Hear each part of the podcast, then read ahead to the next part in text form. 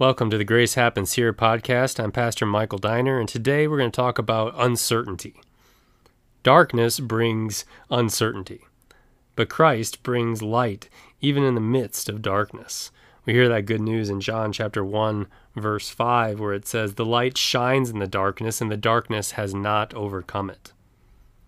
That's really one great truth that goes through the entire Bible that God always comes through. He always comes through for us, even in the most dark hours of uncertainty.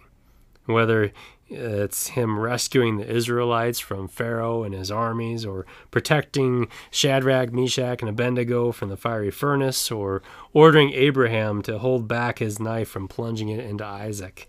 God shows himself to be a trustworthy Savior even in life's uncertainties and dark moments. And the resurrection uh, that we just celebrated uh, here on Sunday with Easter, Christ's resurrection shows us and reminds us that God's word brings light.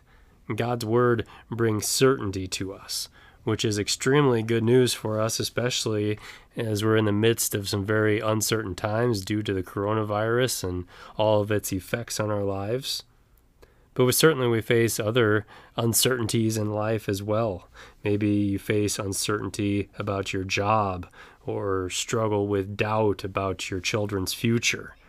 Or maybe the doctor uh, notifies you about a matter that casts doubt on your own health.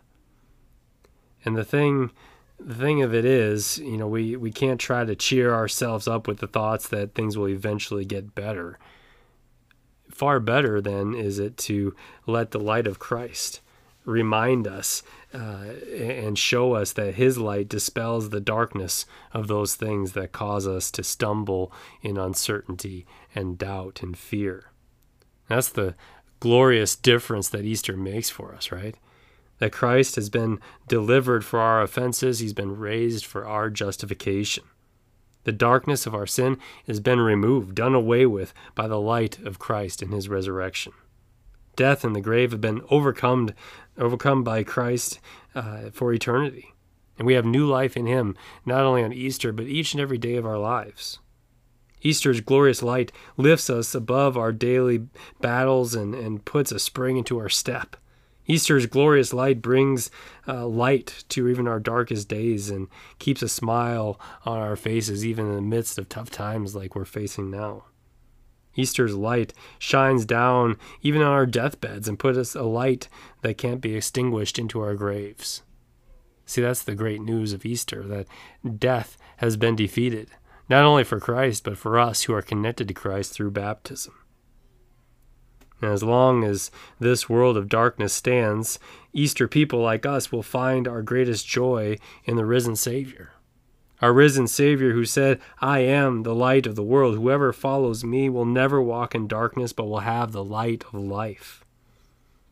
So turn to Christ in confidence that the light of his resurrection has triumphed over evil, has triumphed over death and the devil, has triumphed over sin for you.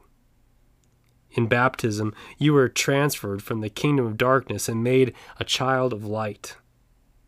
The light of Christ's resurrection enlightens us with that promise because I live, you also will live.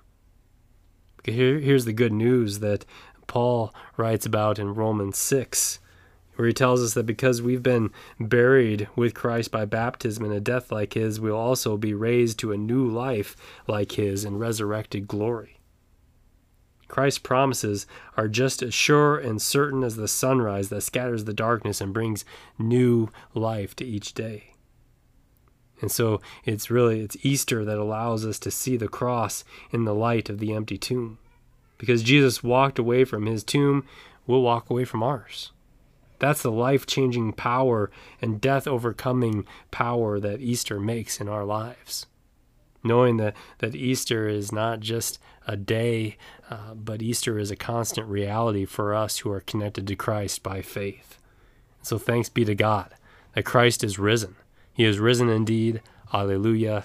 Amen.